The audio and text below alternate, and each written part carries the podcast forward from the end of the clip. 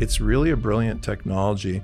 But for the common, simple person, the key thing there is that you have a money system without a bank, without the banks. It's a money system running on computers without human beings, which is a new opportunity for a financial system. So what do we do, Steve? Do we need to buy crypto? Everybody who's young should be doing it. How much? I think blockchain is the technology right now that the, the digital currency potential to disrupt society. I think people are grossly Elon Musk makes one of his riskiest bets ever, linking Tesla's fortunes to choice. Bitcoin. I talked to people who well, the things will be here in 2040, less than 22 years from now. Hello, sir. Steve, is it? Yeah. Where are you from, Steve? I'm uh, Canadian. Canadian? originally.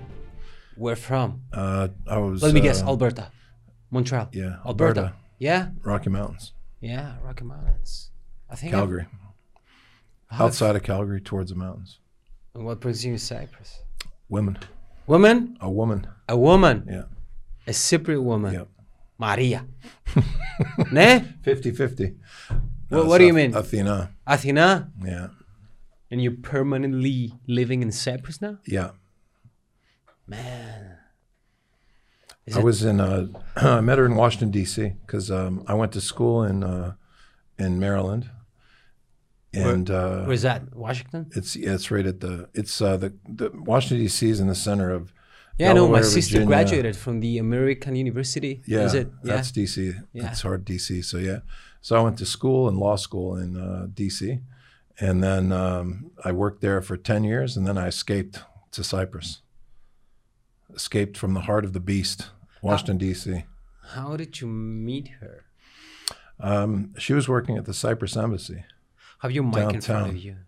And Have your I mic have- in front of you just like that. Yeah, yeah. She was uh, she was working at the uh, Cyprus embassy, Mm-hmm. and I had a, a law firm downtown, and uh, I met her at an event, and she brought me on vacation to see Cyprus in uh, 1999, and I I pretty much fell in love with Cyprus. Yeah. You know, it's so nice here. It's warm, peaceful. It's relaxed. It, Yeah. it was more relaxed then. You remember you were here Back in the 80s, ni- 90s, 99.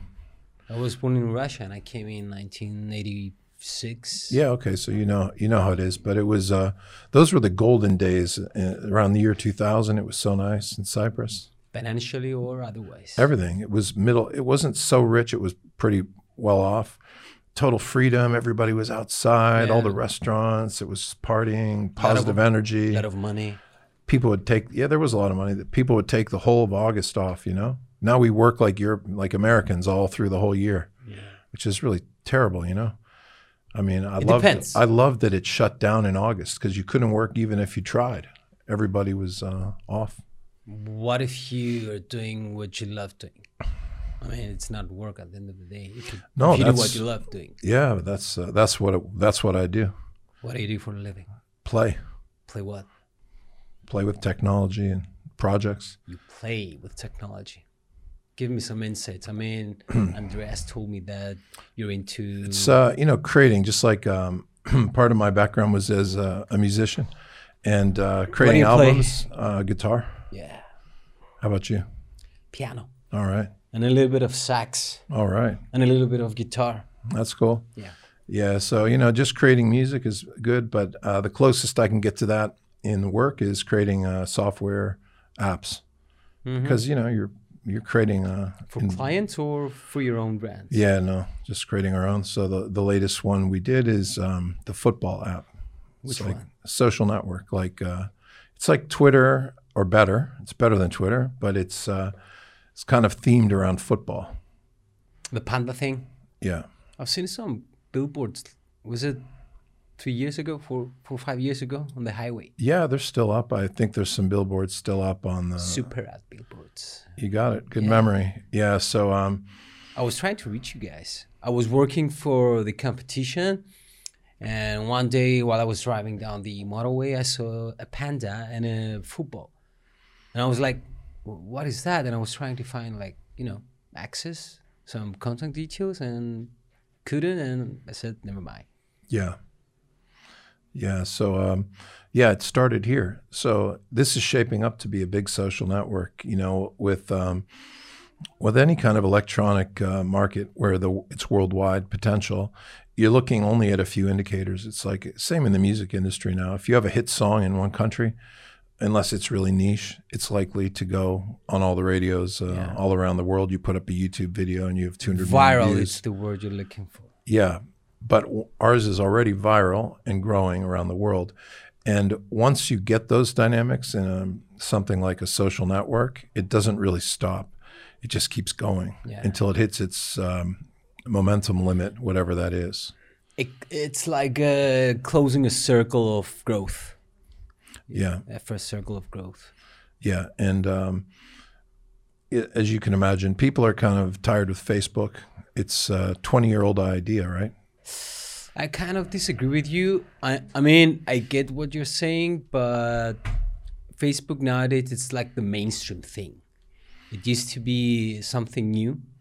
Yeah. Now it's something mainstream. That's right. It's 20, you know, it was a college cool thing 20 years ago. And now it is mainstream. But once something becomes mainstream, everybody looks for something else. So the young kids jumped off into Reddit.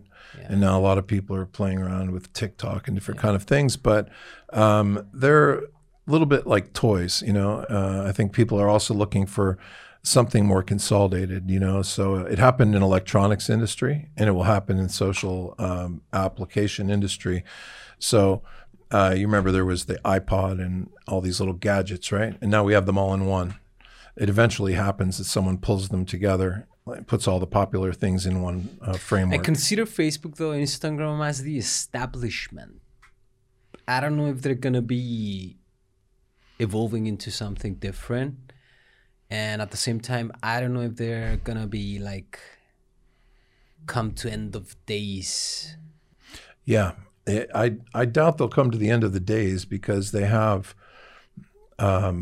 Momentum. momentum. They have thirty thousand employees, psychologists, market strategists. They Two and a half billion hundreds of- users. hundreds of billions of dollars, promotions. They can buy new companies and integrate them in. So they'll they'll probably They'll figure it out. live Yeah. long, uh, but they're no longer. Um, it's an old it's an old idea. It's a good. It's not that it's a bad idea. It's just an old idea, and um, it's it's well entrenched. But um, even they're talking about wishing they were something different, and what they're wishing is to be something in the genre that we're doing. Which uh, there was a leaked Mark Zuckerberg tape that uh, was put up on the internet uh, four or five months ago. Is it down now? Uh, no, it's still there. Still Uh, you can find it. It was uh, it's a like leaked Mark Zuckerberg private employees meeting. Yeah, I'm sure you could find it. It wasn't anything really damaging, so I don't think he really cared. Um, but um, they they were talking about um, employees were saying uh, our brand is not good, or they said it's toxic, and he disagreed. He said no, in certain parts of the world we're still hot. In U.S., it's toxic. He's actually right. He is right. Yeah, it's big. It's becoming. It's big in certain places. Uh, um, it, it's huge. It's it's. Still, They haven't re- they haven't even reached out Africa. I mean, it- No. yeah, it's a thing for Mark. Yeah, China, you know, with the political stuff. yeah. They're not going to get anywhere there. But you're right. It's a, certainly Indonesia, Instagram. Uh, The, the whole Instagram game is still not fully played out. Uh, so, but he was talking that they wish they could become uh, community-based uh, interest groups. You know, like pages, but bigger centered the whole ecosystem is right now centered around friends and family and uh, that's your feed right Yeah. uh, he wants to be centered around topics and um, uh, we are a topic centered social network around football and that's the biggest community in the world as you know so it's uh, 3 billion people watch the world cup it's bigger than any uh, religion it's bigger than any country the group of football fans. Is it fans user behavior like that? I mean, you you you create a username, password, you log in, you create a profile, and then Yeah. and then you do what? uh, everything that you do in a social network. You know, um, Share videos, post. yeah, everything. Yeah, it's very very powerful. It's like if you combine Twitter and Instagram and Reddit and Telegram and Apple Pay and Uber Eats and a cryptocurrency wallet uh, and games, and you mix them all together. That's the the football app. How many users do you accommodate? Uh, well, from when we launched it in Cyprus in 2019, uh, we've got uh, let's say I don't know quarter million users, um, but the the numbers isn't really when you're when you're in an early stage social network, you're actually looking at um, how much um, how, how how much retention do you have? Do they come and go, or do they stay? And our users are staying, and they're staying for 24 minutes per day, which is a very very high That's a amount lot. of time. I mean, 24 internet minutes, it's a lot. It's like a hit show of Netflix per day uh, of time, yeah. And um, also, it grows at by itself. So every month, there's eight percent more users than there were the month before. From where? Natural users inviting other users. We don't with no marketing. It's just growing. Yeah, but where do you pitch the most? Um, well, you know, uh, uh, the it's the way it's gone now is it's spread out of Cyprus and it started spreading in 30, 40 other countries by itself.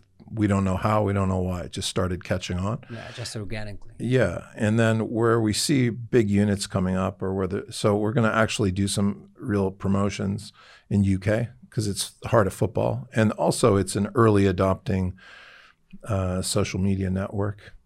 Uh, also in Southern California, Los Angeles, and Las Vegas, uh, where we have strong connections, and there's a lot of college students, and there's a lot of uh, Latinos who are football mad.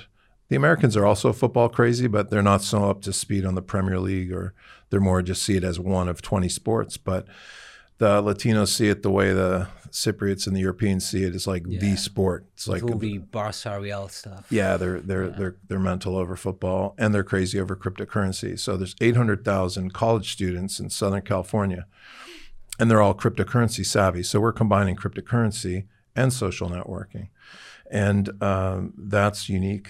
And that means like uh, right now, when you stare at the screen for Facebook or Instagram.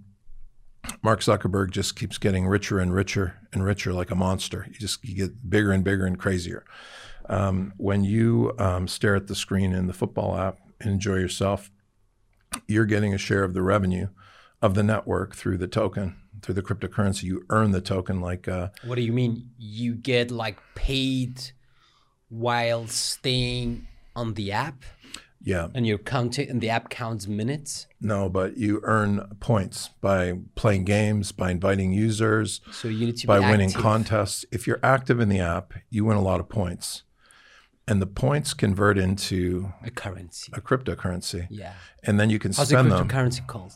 It's TFC. TFT? No, your cryptocurrency. Yeah, Ah, it's TFC, Okay. the football coin. the football coin. Yeah. So that coin is um, a real cryptocurrency. It's listed on one of the top tier exchanges, and um, it's uh, it's starting to get worldwide uh, notoriety now because not many people. It's very easy to create a cryptocurrency. You could do it. Yeah, with a computer. Yeah. Any any Let it any mine for a month for a coin, for example. But even create one. You could create one, you know, uh, make your own crypto. The hard part is to get other people to use it because why would they use yours? Anybody can create one. Actually, crypto, it's like giving value to something that you create and then create a community around it and then establish a, an ecosystem where you can exchange that something to get something else from. Well said. Yeah. That's really the heart of it. You Yeah. nailed it. Uh, that is what it's about. It's creating a community of people who use it and they give it the value. And there has to be mechanisms and enabling technology so they can exchange it, so they can spend with it. And there has to be some superpower why this one is better than another one, right? Steve, let me ask you something for the non cryptocurrency savvy people. Fundamentally, what's a cryptocurrency aside the theory that I just placed on the table? Yeah. So uh, a cryptocurrency is really uh, a token, or just a, a unit that is created on the internet, a virtual unit that exists on the internet. But that what's unique about it is that a network of computers manages the supply of that and the transfer of that. Who's behind the computers? People or algorithms? No, this is about algorithms, and this is why people trust it, because it's um, if you create um, like Bitcoin, for example, yeah, which everybody's heard of and, and, a lot of people have participated in. This is a network of computers. You could think it's almost like a AI supercomputer that does a very simple task, which is manage the supply of how many of these tokens can exist, because there's only 21 million tokens in the computer. The computer code isn't built and in, instructed that it, there's only this many tokens that can be created in the in the market. So it has a, a, a scarcity inside of it enforced by the computers. You don't have to trust a person that there's some seedy guy behind the scenes that will yeah. screw everybody over and create another 100 million tokens at the wrong clearer, time. You do not trust the central bank for issuing more paper and paper and paper. It's just an algorithm that produces yeah, you trust a computer program which is enforced by computers who are agnostic, they don't care they are non-emotional. So the computers enforce the program, and the program everybody can see what it says. You know, they can see what the what the rules of the game are, and the game rules can't be changed. And this is why people trust the cryptocurrency and why they don't trust the banks. The banks make money out of thin air. They abuse the privilege. They uh, print. They print money, and as they print money, whatever tokens that you hold of the euro or the US dollar, when they print more of them, the ones you hold become worth less. They print too many of them, they become truly worthless. It's yeah, but my question is is China, Russia, and the States going to let the cryptocurrency ecosystem evolve to something new? They don't have a choice. Uh, they can't stop the computer network. If it was a group of people, they could just arrest them but how do you stop a computer program which is running on the internet all around the world? Uh, what they, if they put like regulations on the internet? Well, they stopped prostitution and drugs that way, right? You can't stop certain behaviors. Yeah. If people want things enough, you'll never stop them. You can make it more uncomfortable for them. You can uh, slow it down a little bit. But um, certain fundamental human behaviors, people will pursue uh, health and happiness and pleasure, and you won't be able to stop all the behaviors. Laws don't stop behaviors. So the governments do not have the power to actually stop this uh, because they can't stop that computer network, which is why this is really a revolution. Uh, and uh, it's started at the um, the 2008. You know, a lot of the a lot of uh, kids are too young to remember it what happened in 2008 when they crashed the whole world economy, and uh, a lot of people lost huge amount of money and just. Uh, then the banks, of course, they gave money to the banks to help them, and they didn't give money to the people. The people had to give money to the to the banks, and this is when Bitcoin was born out of that kind of time when everybody just got tired of it. Did it start from Japan? Uh, nobody knows. Nobody knows. Maybe I know. Maybe you know. But if I knew, I wouldn't be letting know. Yeah, you uh, won't tell us because I would. Nobody you, would know. You have to kill us then. Yeah, exactly. It's a James Bond. But no, I do. I do think I actually have some insights into it. But let's just say uh, that it's the Bitcoin was supposedly created by Satoshi Nakamoto, which is a Japanese name, but it's not. There's no zero percent chance there was a human Actually, being. I saw, I saw a video on YouTube the other days there's a guy, a known guy. I'll show him later to you. He said, "I know who is behind Bitcoin," and when I told his name, you will be freaked out. And I was like, "Who the hell is behind Bitcoin?" There's no one person behind it, and uh, anybody who thinks they can say who the one person behind it is is wrong. It's um, it's uh, large groups, not large groups, but it's it's groups of people, pioneer people. And uh, there was a whole community of people who were involved in this cryptography and this whole idea of um, these trusted networks for uh, money. And uh, even uh, governments, of course. I mean, uh, the I would think um, I would think that there certainly were uh, governments involved in creating of the blockchain because they have the most money to do research. They hire all those genius uh, PhDs from Yeah. Caltech. And so a lot of um, research that would have been funded by the government would have actually been used to create things like Bitcoin. But it, it really doesn't matter actually who is behind it because it's transparent. You know, what is the computer code? It doesn't matter who made it. If it's if we know what's in the computer code and um, we can see that we can trust it and it's running on computers and the government can't stop it at that point, uh, it's really irrelevant uh, who created it. Paper is attached with gold. Bitcoin is attached to what? Paper is not attached to gold. Paper's attached to oil. Yeah. Okay.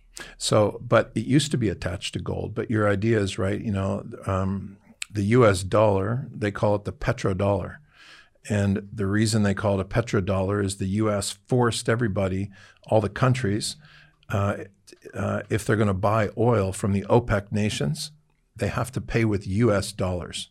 So imagine the U.S. dollar is a token. It's it is a token. Let's just say it's the same as a coin, but it's a token that is exclusively used to purchase oil, and every country needs oil. So that made the dollar very, very powerful. Um, Bitcoin, um, it used to be backed with gold, the, do- the dollar, as you said, and gold was a desired. um uh, kings wanted it. um people wanted it for jewelry. It was very highly desired. A uh, thousand years ago, it was attached to salt and coffee and yeah. how do you call the uh, bahariga? Carnations. Yeah. So so what happens is whatever if if we were a tribal, let's say there was only 500 of us in the world and we all lived in Cyprus, whatever we valued the most, we would tend to trade that as the base economic unit. So it could have been salt, whatever we desired the most. It used to be salt. It did. It was. That's why in in Austria, you know, the town of Salzburg was a great salt mine, a lot of wealth because in the Roman Empire, salt. That's where they got the name. Yeah. Damn. but salt was limited in its supply because it, they didn't have an easy technology to get it out of the water. They had to get it out of the the, uh, the mountain uh, reserves. So it was limited in supply. It was needed for everything. They needed it for food uh, storage, and and that was a key uh, flavoring and food storage. And you could carry it around in a divisible. You could carry it around with you. So once you start using salt to measure the economic transactions, it gains a superpower, right? So salt might have been worth one egg, but once we start using salt to measure all the things we trade, maybe salt gains a superpower. So later, uh, gold got that power. In, in ancient Greece, it was silver. Silver was mostly used for money because, again, it was there was only so much of it. It had a limited supply. You couldn't make more of it. You could mine a little bit of it uh, every single year. You could melt it down. It was very useful and desired. So it was a very good form of uh, money. It was very good to, to be used as money. And Bitcoin, the reason people like Bitcoin is because it has a, a truly limited supply. 21 million exactly, and everybody can know. You can't know how much gold or silver is in the world. No one knows. But you can know exactly how much Bitcoin is in the world 21 million. You can read it in the computer code, it can't be changed. So, because that has a limited supply, because it's really easy to transfer. In the old days, it was very hard to port your gold around.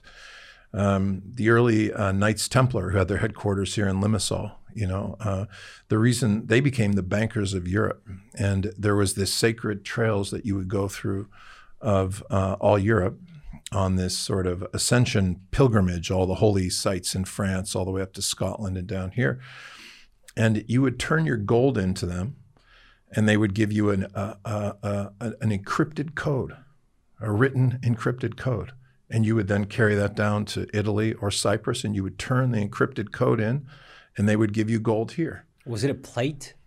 Something like a plate? Uh, A it, code? A paper? it, it was paper, but it, it, it evolved in different forms. But you see, the early banking system was built like the blockchain. You know, it was ciphers, and it was based on uh, some uh, transferability. Bitcoin is the ultimate transferability because we all know how easy it is to transfer on the internet. You click a button, you send a picture, you send an email, wham. Nobody can, no border can stop it, no border control. So Bitcoin has a limited supply and it can be transferred anywhere And the thing immediately. is, there's not a middleman. That's the big point. That you don't have to trust the Knights Templar and they charge you commission. Bitcoin, you the computers handle everything. No human beings are involved in the middle, which is incredible. So the power of the blockchain, Bitcoin is a, a blockchain, and there's other blockchains. The power is that you don't have to trust that someone will change the rules of the game and that create more bitcoins. You don't have to trust that someone will stop or block your transfer. You don't have to trust that the computers will get messed up and one computer will have a different uh, ledger of how many things were transferred than a different. It's really a brilliant technology. But for the common, simple person, the key thing there is that you have a money system without a bank without the banks. It's a money system running on computers without human beings, which is a new opportunity for a financial system. So what do we do, Steve? Do we need to buy crypto? Everybody who's young should be doing it. How much?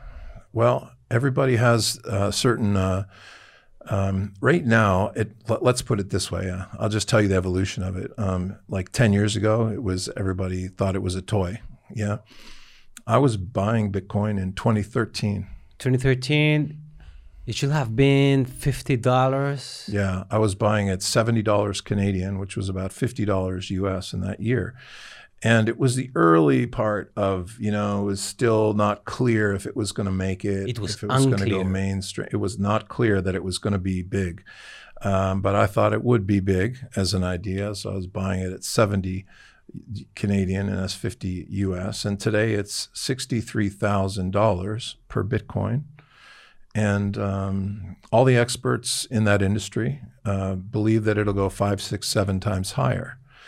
And Two years ago, it went up to a fifteen thousand peak price. I remember, and, and I was like, "Damn!" the whole world freaked out about that in 2017 in November, It Thanksgiving was in up US. to five thousand dollars, and then it a week it went up to fifteen. Then it then he then it Yeah. got a little bit up to twenty one, and then it dropped again at eight thousand dollars. And I was Yeah. like, "I told you, I Yeah. told you so." Well, you know, scam. You know what happened? It was um, the word had been spreading. You know, I was early in 2013, and more and more people 2014, 2015, 2016. By 2017, all the college kids were into crypto. All right, all of them, not all of them, but Yeah. it was the thing. Most of them. and they all went home to Thanksgiving in U.S., eh, which is in November, and that's the big holiday uh, where everybody goes home and talks to the family for four days. So eh, all these college kids came home and they told Uncle Larry and Aunt Sally about Bitcoin, and they all went out and bought. Well done, Sally. And the market pumped, and nobody knew what it was, so everybody freaked out and sold it. But ultimately, um, the price of Bitcoin is much higher now than it was in the highest point then. And the reason was very simple. The more people who adopt and use this, the more value it has. That's it. So there was about a million people using Bitcoin in 2017. Today there's about 10 million people using Bitcoin. In two years, there'll be about 100 million people using Bitcoin and cryptocurrency. And actually, we are the money, aren't we? I mean, if we decide to do work together and we trade something here, those that becomes valuable, right? Mm-hmm. Because we're doing the things that are now valuable. we're trading paper. So if we agree that we're going to use something to be the money system for us, it gets the value from us. And so actually the more people who are using these things, the more value they're getting from the people. So this is almost what I call the democratization of money. This is what in, in ancient Greece went democracy. Power to the people. It is. It is power to this the is the ultimate power to the people because if you you know in greece 2500 years ago uh, they they had the big idea to have democracy which was a very odd idea in that in the ancient cultures right? They believed that the pharaohs had to be appointed by god and that if that's how it happened. And nowadays we think money is like a god. You know we think that the banks have to create the money. It comes from a god but no, actually, we can, as people, make our own tokens and use them and give them value. And that was prohibited for thousands of years because uh, they controlled how the, the, the top people in the societies controlled that process because creating money is the most power you can have. Yeah. Political power is way behind money power. With money, you can buy political power, right? And with political power and money, you can control armies. So the ultimate power is, I would say, at the highest level, is human power, but enabled through uh, being able to express ourselves and have um, freedom of being able to have the value of what we create for each other, you know, come to our benefit and not be pulled off, siphoned off the top by somebody uh, like a um, like a parasite on top of us, taking our value away from Is us. Is there a pinpoint in the future where you see that that everything's gonna change to crypto? yeah, Is it gonna be over a night or? I mean, almost, almost. how? How do you picture that? So I have successfully predicted it for years how it's playing out. The first. Uh, Yeah, that's why you have the panda up. Yeah, yeah, I've been I've been correct on my guesses about it, and um, the first thing is to understand how big is the market size. So, um, for example, um, the turnover on the crypto, the amount of money that was spent on crypt, uh, traded in cryptocurrency today, in 24 hours, is equal to the GDP of Greece, the gross domestic product of Greece, the amount of amount of output that the country of Greece How much that? produces. Thirty-five billion. 200 billion. Two hundred billion. Damn.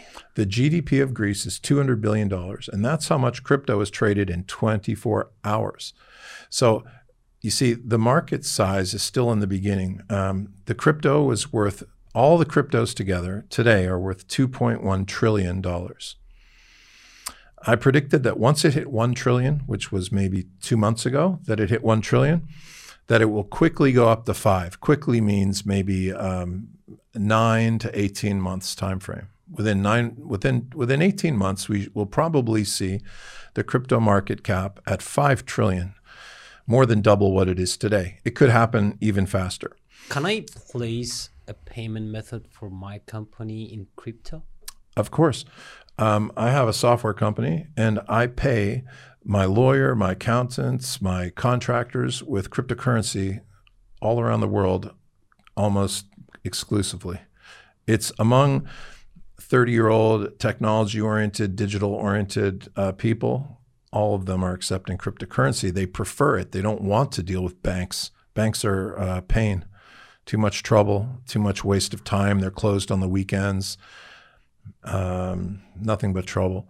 So uh, people are really um, are are using uh, the crypto, but the the market's size is is over hundred trillion dollars of this market. So what happens is we're at two point one trillion now.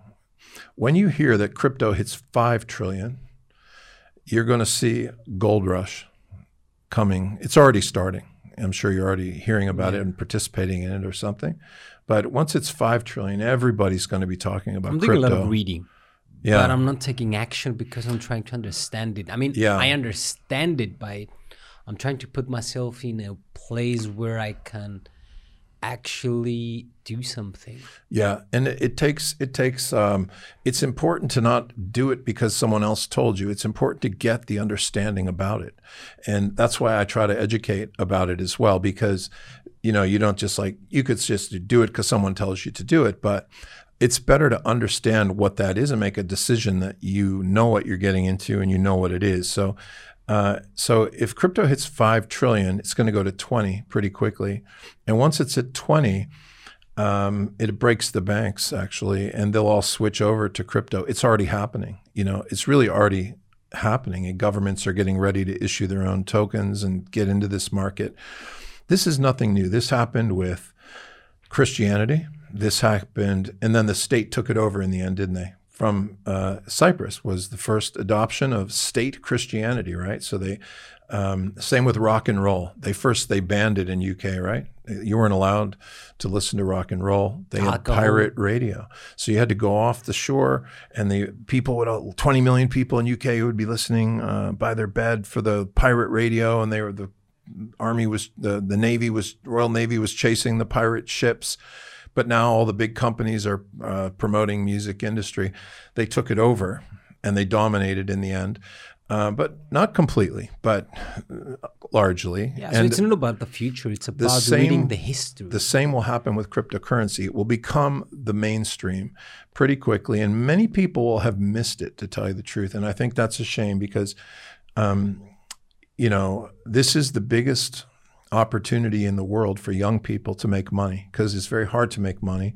There's not many opportunities. If you're not from a wealthy family or was handed real estate, um, how are you going to make a lot of money nowadays? Like uh, um, buying real estate, the banks don't lend. It's hard to get enough cash to, to do that. The stock market, nobody trusts the stock market. You know, if you put 20,000 euros in that, so how, with 20,000 euros, which is what the average uh, person in Europe, young person, might be able to get their hands on, how can they make money? They cannot. So actually, crypto is probably one of the only ways uh, that they can have a good chance to make money, but they have to understand it and research it, and they have to go do the work. They can't just go listen to one person say it and do it or not do it and blame somebody if it works out, or they have to go learn and ask friends about it. But I would say that it's a once, not even once in a lifetime, it's once in 2,000 years that a culture shifts so quickly on a level of money. The you know th- this what we call the money is going from old to young. Okay, and that's unbelievably good for the world because imagine if the money's coming from the old guys to the young guys. And think the old people, they were trained by their grandfather in the year, the grandfather grew up in the year 1800. A guy who's 70 years old today, he got advice from his grandfather, who his grandfather was from 1800. And how different is the world today from 1800? We need to get the money into the hands of the young people because it's moving too fast. Technology is too fast. The young people need to guide the way into the future, not the old people, because things are in a state of change. So, actually, any young person who doesn't get into cryptocurrency is really uh, ripping themselves off by not learning about it and trying to see um, how they can uh, benefit from it. And they shouldn't be getting in from like what I call like the trading, day trading. You know, try to make uh, Yeah, catch gambling. a pump and this Yeah. and gambling. Don't do that. Pick a few tokens that you think that you understand Which and that you really though? like. Well, I like um, the big ones um, uh, because they have huge infrastructures, huge communities, Trust. huge brands, huge trust Yeah, and momentum. a brand. It stands over the cryptocurrency thing now. It's Yeah. something else. It's a brand. Yeah, I think you have to default to Bitcoin. Okay, uh, I think I don't think you can. You know, now you're not going to make these huge gains anymore. Like I know friends, I have friends that made literally billions of dollars from Bitcoin. Uh, literally, They bought it when it was twenty dollars. uh, yeah, like one one one one person bought at um, well, he made a million dollars of Bitcoin in the year 2014, and he sold it, and he bought Ethereum at 20 cents. So he had a million dollars of Bitcoin, and he bought Ethereum at 20 cents with a million dollars, How much is the Ethereum now? uh, two thousand two hundred dollars. So I don't know what it is he made. Uh, So are we going to have a lot of cryptocurrency going around? Yeah, yeah. You- You're gonna. It's gonna be. Um, you know, the kids who are 10 years old today, and they'll grow up using cryptocurrency So it's almost just like having euro, dollar, yen. Bitcoin, Ethereum, Yeah, but it's going to XLM, be Ethereum, Bitcoin, TFS, TFC. TFC. Yeah, we think we're going to make it up there because um, uh, because we have the ability to get 100 million people into our ecosystem, you know, um, because every person who gets the football app gets the football coin wallet inside of it. So we're their first exposure to cryptocurrency is often through us. They many people, 99% of the people we have in our social network, you know, which again, a quarter million people isn't a lot in a social network right now, but it, it's an impressive start because it's growing like a ramp. But we have 160,000 people who hold the TFC token.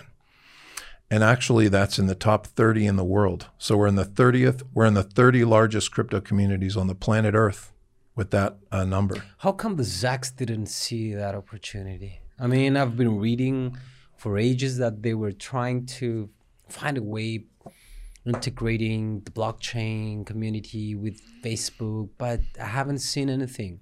No, they tried to do it, and they were stopped from doing it By whom? by France and Germany. Okay. Yeah, because it was a threat to the euro.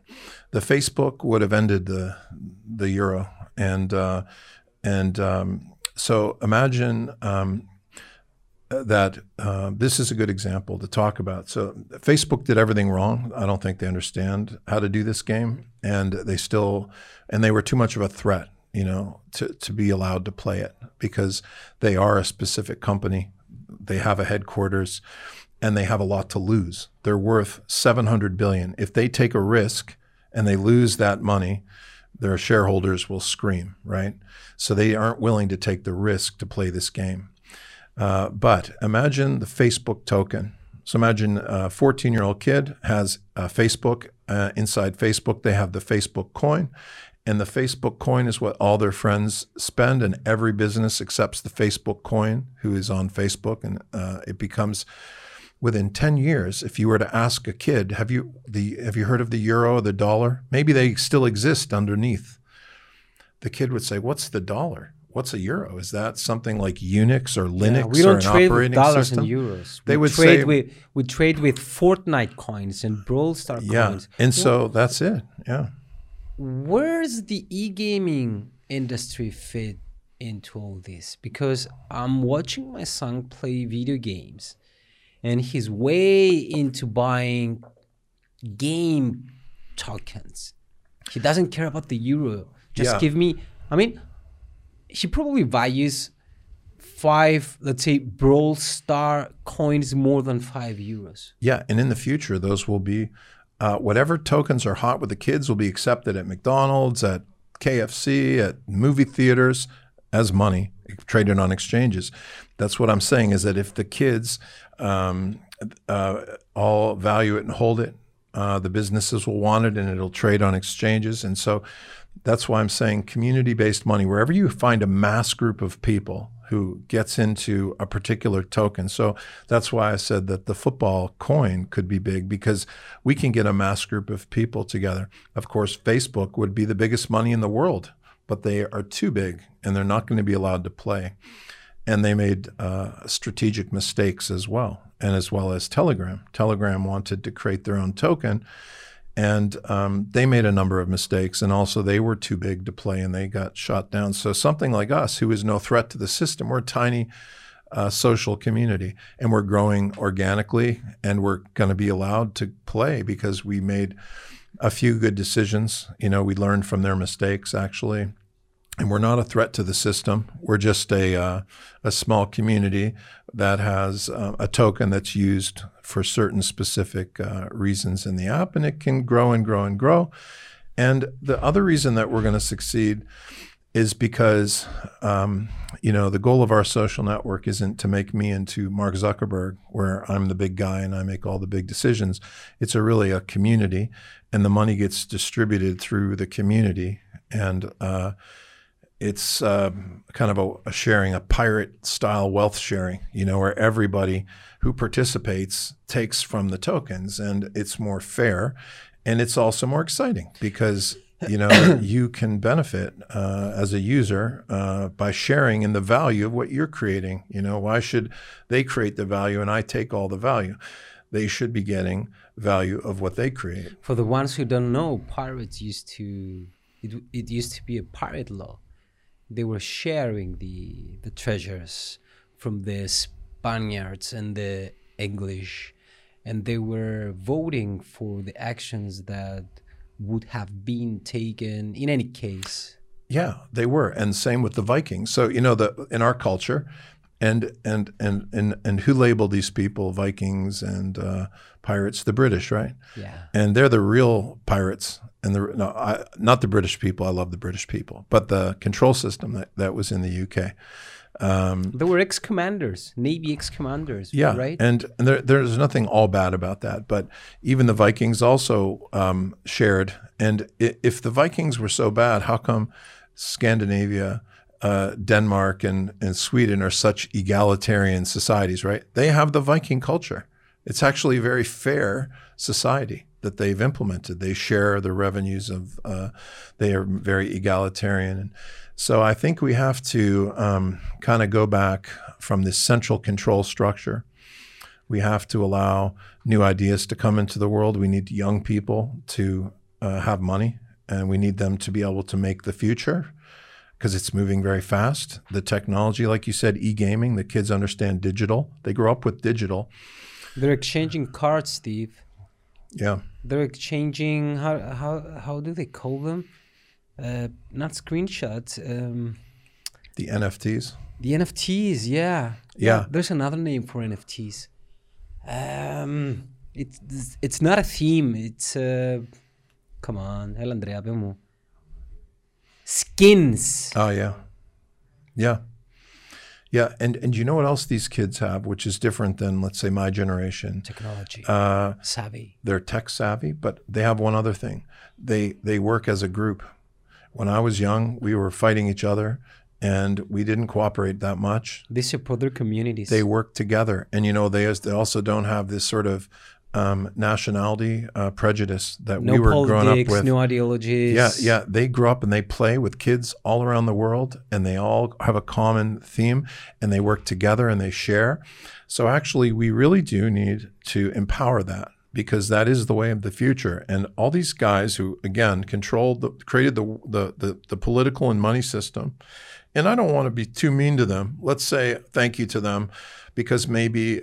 A 150 years ago, Yeah. they helped advance things. Thanks for the memories. Yeah, but that's what it is at this point. We have to say goodbye at some point to say, look, thank you for helping whatever you, you've done. Uh, we're going to take it from here as a community all together They're with all these new react. The tokens. political system's gonna react. They're going to react, but they can't do that yeah. much about it. Just like they couldn't stop rock and roll, they couldn't stop big ideas. They couldn't Alcohol stop. back in the 30s in the U.S. they couldn't stop for a long time. They couldn't stop democracy. Do you think the Persian Empire tried to come and wipe Greece off the face of the earth? They sent 2 million people. And at the time, living in Greece was about 70,000 people in Athens. So can you imagine hearing that there's 2 million people sailing to wipe you off the face of the earth and there's 70,000 of people in a city? And actually, but you know what happens is when we find a good idea, we're willing to fight for it, you know, because we don't, we don't want to be slaves in somebody's And at the same empire. time, when a good idea comes and like drives us to changing the world we know, there's gonna be resistance from the old world. Of course, there is. But I think that already the resistance has turned. And this is what another dynamic that Look at the example with the what stock? S- What was the name of the stock a month ago where they went on on GME. Reddit? G- GM, GME GameStop, Yeah, that was hilarious. They, they hacked their system yeah, within was, Reddit. Was it? Was it Reddit? Was it? yeah, well, that's right. So it was a, a Reddit group called uh, Wall Street Bets that had 2 million members. Now there's 10 million members. And they went after um, Wall Street had bet against the stock. So the Woodstock stock went up. was it? They bought a stock. They bought two different ones. Uh, they bought three. They bought three. Um, they bought the movie theater stock. Uh, I can't remember which one it was, but they bought the GameStop was the most Yeah, famous yeah, that, GameStop. that's the one. Not the and they, they drove it up. But you know what it is? It's an exercise of collective people power, empowered through social networks. It was a message from the future, I would say. It is. And now they're going to start to do this in crypto. You see, the problem is they pumped up GameStop, but GameStop, the more uh, isn't isn't worth that much money as it's they pumped it up. But if you put your money behind, if you get behind a token, because token doesn't need cash flow, it just needs adoption. So if they pump up a crypto token like Dogecoin or TFC or uh, Ethereum, the more people who buy and hold Ethereum, the more valuable it becomes.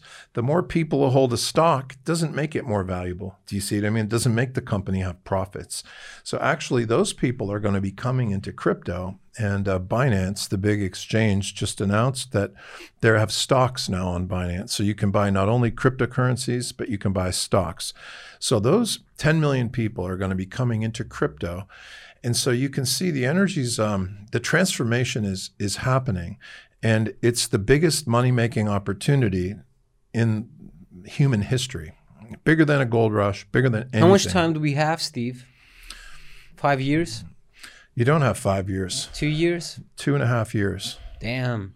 I don't got any Two and a money half on me. years. I've invested my money in the the company and in my house. So what should I do? Well, you know, everybody has to make their own decisions. But what I would tell you the following is um, you got to follow your instincts and do your research. But if you um, if you don't need something, if there's a second car that you have that you don't need to live with, sell it and buy Bitcoin with it. But remember, Bitcoin can only go five or six times up, and it could go down. Of course, it could go down. But let's say that it- it doesn't Shouldn't have bother it- you, though. It no. The point is that you should bet on things you really believe in. Do you know what I mean? So that if you're you're willing to stick with it, but there are certain tokens that can go up a thousand times. There are certain tokens that can go up a hundred times. There are certain tokens that can go up ten times. Bitcoin is in the already gone up 10,000%. So it can go up, maybe it can go up another five or six times. I'm not saying it will. There's no one knows the future, but it's my and other smart people's uh, guess. But there are tokens that you could find that with a small amount of money, you, you could actually get into them. And if they go up a hundred times or a thousand times, you do incredibly well. In the stock market, there were almost rare that you would have a stock that could go a thousand times. I, they did, Amazon did, but it took 25 years.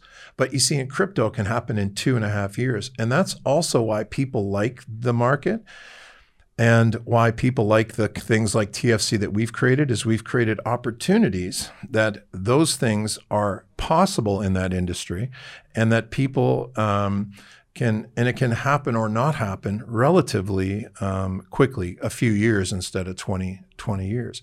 And that's very unusual because in stocks and you know these are these are because you have a sh- anytime you have a huge shift you have a lot of money making opportunities. And so i think the the key thing is to just start getting educated about it and and and start doing some small step. Do you see what i mean?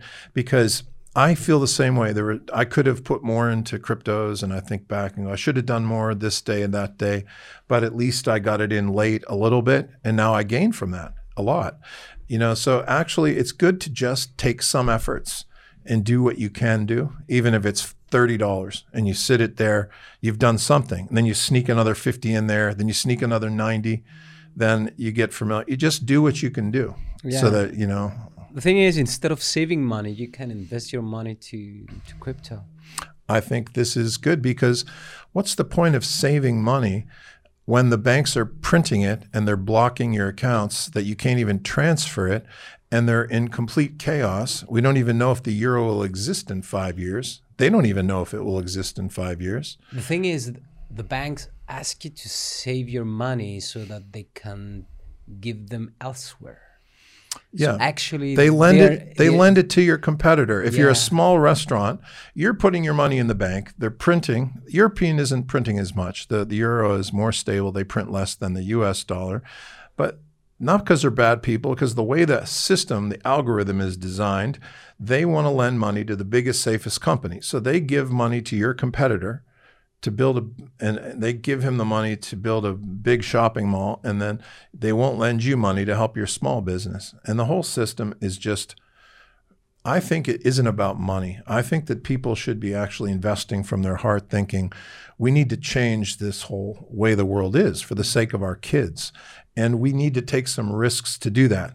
We might make money, we might lose money, but we're going to affect some changes in the society because we're going to uh, the Greeks had to fight to risk their death. We're only talking about losing a little bit of money if if somebody does a small bit of working in the crypto. But we also are risking something fantastic, which is to make a lot of money and actually to maybe change the game so the world we leave for our children isn't so cutthroat as the world that we're in right now. There's benefits to it, you know, and again, I, there's always some good to the existing system. It's not all bad. But to me, it's a tired game. It's an old cutthroat game. And we need to take some risks to change it. I mean, Elon did. When you see that happening, it has to be a signal. Actually, it was a signal for me when I woke up and I read the news on Bloomberg. Was it? Remember Dima, Elon's tweet? Did he tweet it or did he bought and then tweet it? He bought and then tweeted, of yeah, course. and I was like, it- damn. this thing is getting serious now. And I was into studying and listening to podcasts, mainly US podcasts, because I was like ignoring the existence of it. And I was like, okay, when the time comes, I'll deal with it. But when Elon tweeted that Tesla bought how much? 1.5, 1.5 1.3 billion. of Bitcoin, I was like, okay, now the game is getting serious because um I worship Elon. I've got his book. I'm following Yeah. his career. He's one of the few that's gonna take the world to the next level. And when he tweeted about blockchain, Bitcoin, I was okay. Now it's the time to. And then a week ago, a week after Andreas DM'd me, my partner came and he was, hey mate, I had a friend. I have a friend. He's into blockchain love, and he gave me a tip about. He gave me a tip about a, a, a currency, a Bitcoin currency, not a Bitcoin currency, cryptocurrency. And he asked me, and he asked me, "Reh, do you want to invest 500 euros on that?" And I told him, "Yes, do it. I trust you. I don't care if we lose it. It's 500. I mean, we could as well throw them down Yeah. the balcony. And then Andreas me, and I was like, it's karma. Yeah, I mean, at, at this point, you have to wonder: is it more risky to keep your money in the old system than to start taking some risks to get Steve, into we don't the have money in the old system. The banks lend it to others. They they spread our money. Yeah, They only keep how much? A percent, three percent, ten percent. How much? no, it's worse than you can imagine. It's it's um, if we do an analogy of how the existing system works, if you can understand how I see it, and how I see it, the way that the the the generation of I represent kind of that generation of people who created Bitcoin. It's my age group and my peer group in some ways. And the way that we saw it was the banks had um, not even the banks, the central banks and the families that own the central banks. Can you imagine? To, to do an analogy, let's talk about, let's say today we were given the license to create the new Cyprus pound. Let's say they left the euro and they give us a document and said, you're allowed to create the new. Cyprus pound, printed in it the same, let's say the same, doesn't even matter. And then the government said, we'll give you the license and all we want is half the, uh, half the money you create.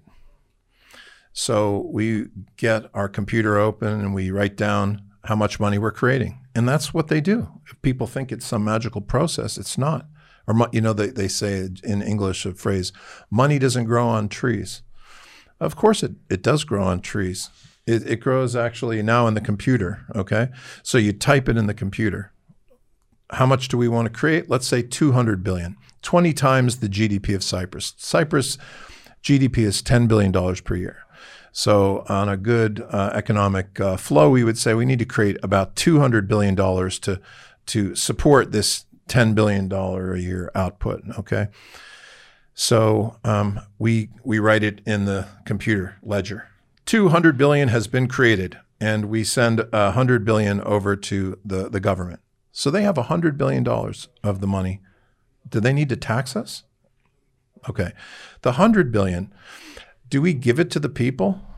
Uh, because we, you know, we could give 90 billion of that money to the people, not lend it to them through the banks. We could literally just say, you wake up and every Cypriot has a, a share of the 90 billion dollars. Yeah, good luck with it. And we have Make ma- more if you want. we to. made $10 billion. The government made $100 billion, and the people have money and no debt. What do you think would happen in the Cyprus economy?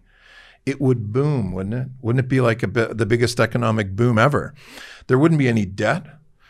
So that, and then imagine that we could print more. So next year we put another 200 billion, but we keep it all, or we lend it to our friends, or we give it to our friends.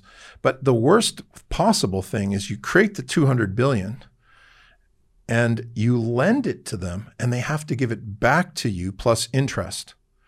If we've created 200 billion and we lent it out, how are we going to and, and we're supposed to get back 220? Where does the extra 20 come from?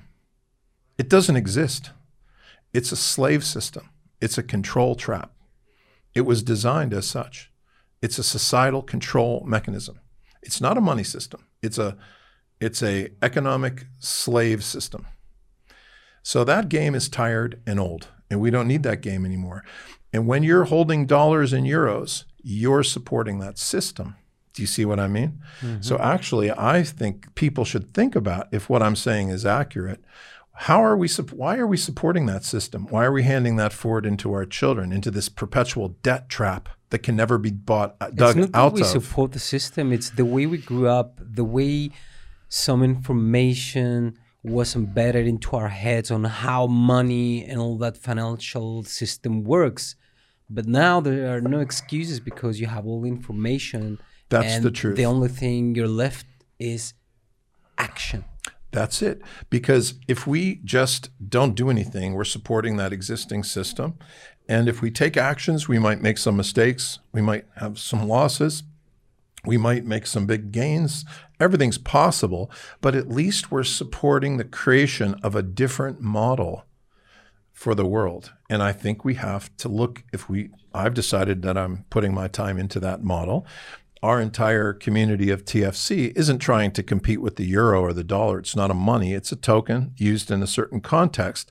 But the idea of it, having a limited supply, distributing it to the people, you know, um, letting it to become used more and more to um, uh, for different things inside the the app, and sharing that money with people is showing people the idea that the way the way how to do it, I will still make money. do you I don't your lawyer with money. tfcs no Yeah.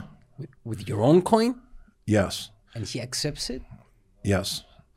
Not only that, um, for you lawyer. people uh, some people will only some people that are working with me certain consultants and people will only allow they only want me to pay in tfc they don't want to receive a different thing because they they uh, they think it's going to be um, their their personal opinion is they want it because they think it has a lot of potential uh, to grow and and you can balance your transactions. I mean, you don't have to. The, the thing is, a lot of people think of it as gambling, and I don't know. Correct me if I'm wrong. I would suggest I wouldn't suggest go and bet your money on crypto, but just instead of saving in the bank, put it on crypto.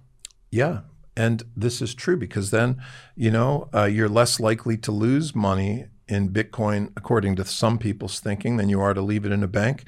Uh, even if you're not making money from Bitcoin to going up, it might be a better place because what if what if you have to, um, God forbid, you're in a country where you have to leave the country because it has a problem or financial crisis or a war, and you have to leave the country with your family, move to another country, and the banking system has collapsed or they've put capital controls, and you can't get your money out, or you lose your money. Do you see? Yeah. But with Bitcoin, your money goes with you everywhere. It happened in 2013, Steve. It did. People And- woke up and they didn't have any money in the bank because the system decided that your money will vanish. they took the money and that was that should have shocked everybody into crypto and you know even back then if on the day let's say somebody had their life savings and there were some people that lost their life savings at that year in cyprus say had a million euros saved in the bank if you had taken i think 6000 euros and put it in bitcoin the day before they stole the money you had all your money back plus gain already so actually, what's happening is the system is changing.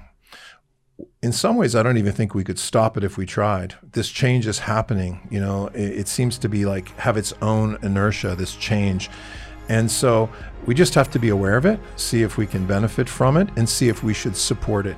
You know, or resist it. Some people maybe they're correct to resist it, but I support it, and I take a lot of risk on it because I think the reward is high and I don't want, I refuse to leave my kids in this same system. So I'm betting on new systems because I, I simply w- refuse that this same old tired system governs the way my children have to conduct their lives. Yeah. Andrea, I don't know if that was a podcast or a consulting session for Bitcoin by Steve. Either way, Steve, thanks a lot for joining us on Netcast. Sure thing. I'm gonna make sure that this talk will be promoted a lot. Thanks a lot, mate. Sure thing, man. Thank you.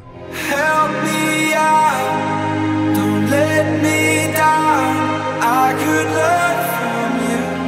I could learn from